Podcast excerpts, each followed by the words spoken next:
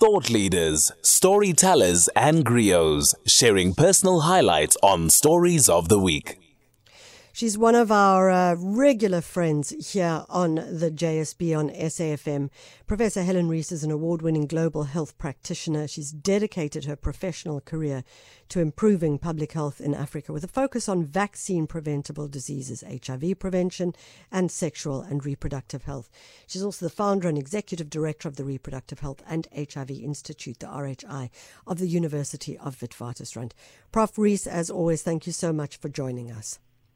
Well, thank you very much for having me, and what a lovely song to just listen to. Prof. Rees, we wanted to get you in because there is the new spike. They're saying it's the fifth wave, and we thought let's just try and get some insights into it. Is it a version or a variant of Omicron that we are dealing with here? Yes, it is. I mean, this is what we think is happening at the moment. So Omicron, when it started, it was at the end of last year in December, and we call that BA1. But now what we're seeing now is that we have what's called BA4 and 5. These are sub-variants, so they're changes in Omicron, but they have got significant changes that we've got to keep an eye on. And it's also spreading rapidly, so they're now replacing what we had was the predominant Omicron subtype, which was BA2. So definitely, this is why we're seeing a fifth wave. We think it's because we've got these changes. This is more transmissible, and it's managing these two types are managing to affect people who hadn't previously been infected.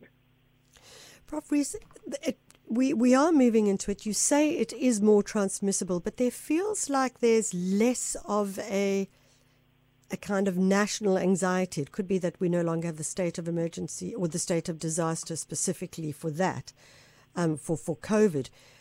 What's your take on how people should be approaching this and thinking about this?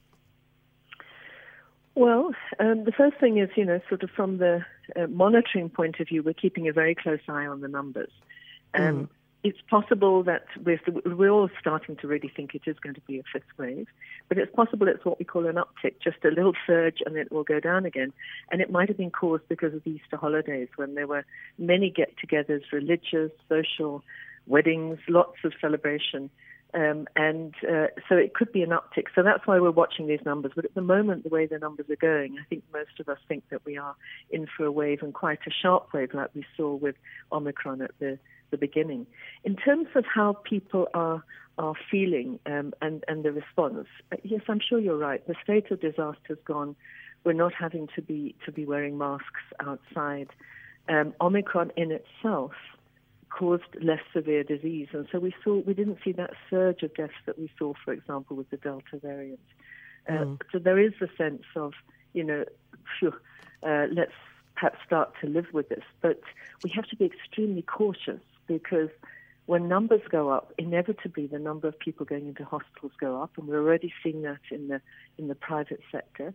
The numbers of people who'll get severe disease will increase because particularly those who are vulnerable, things with like comorbidities that we know so well now, and the people over 60.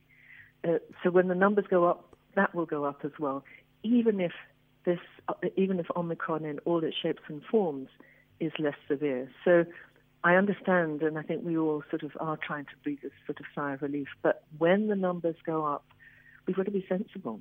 We've got to resume mask wearing, and if you're in those risk categories, you've particularly got to wear your mask. If you're in crowded places, if you're inside, still the recommendation is wear your mask. And the other thing that we're really trying to push people is that we don't yet know what is still in store for us in terms of severity. So vaccination remains probably our most powerful tool at this point to try and protect people into the future. Prof. Rees, one of the things that I read recently is that there is an opportunity for people who do have comorbidities to go and have a second booster shot should they so require, should they so want. Can anybody access this? What is the deal here? So the deal is, the reason we're now recommending boosters is we're looking very closely both at all the types of immunity you get, both from having had previous infection or from having had vaccination or from having a combination of both of them. What we see is over time, for all the types of immunity, is that protection wanes.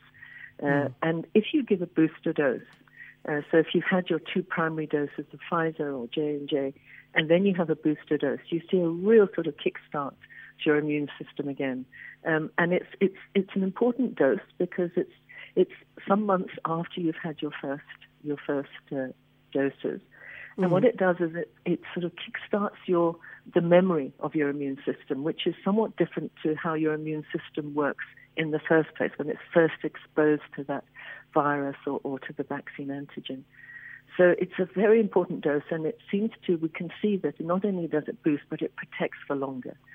So certainly those people who've had their first doses, go and get your booster dose. It's now available to you. But incredibly important, Michelle, and we mustn't forget this, is the vaccine that gives you the biggest protection is actually that very first one. So if you've not had a vaccine, go and get it. It doesn't matter if you've had a previous infection. In fact, it's very good if you've had a previous infection because the combination of those two stimuluses to your immune system will give you really good protection. So we're saying certainly if you're over 60, if you've got comorbidities, if you're living with HIV, then go and get that booster dose. It's now available to you, and it's really important in terms of protection. What about a second booster dose? Yes, we're looking at that at the moment. So there's a lot of experience now of giving second booster doses, a lot of evidence. As the Vaccine Ministerial Advisory Committee and other ministerial committees together, we don't just think things are a good idea. We look for the evidence, and there's a lot of evidence now emerging from countries, for example, like Israel or the UK, on second booster doses and what they do. And there is growing evidence that a second booster dose, as long as you've got a few months in between, is extremely good, and particularly for people who've got more vulnerable immune systems, like people who are over 60, like people living with HIV who might be immunocompromised. Those second booster doses are extremely important in sort of keeping that immune system, really pushing your immune system as far as it can go. So we are looking at that, and very soon we'll have a recommendation of that. I'll be working on the advisory over this weekend, and it'll go to the Minister of Health. But as I say, the evidence for a second booster dose, particularly in those who've got weak immune systems, is growing. So, vaccinate, vaccinate, vaccinate, and wear your mask indoors. We continue with those requirements as far as you're concerned. But enjoy your lives. I mean, this mustn't be. We're having, as we say, to learn to live with the virus because it's not going away anytime soon. Professor Helen Rees, thank you so much for joining us. It's always a real pleasure to talk to you. It's 8 o'clock. It's time for the news. Good morning.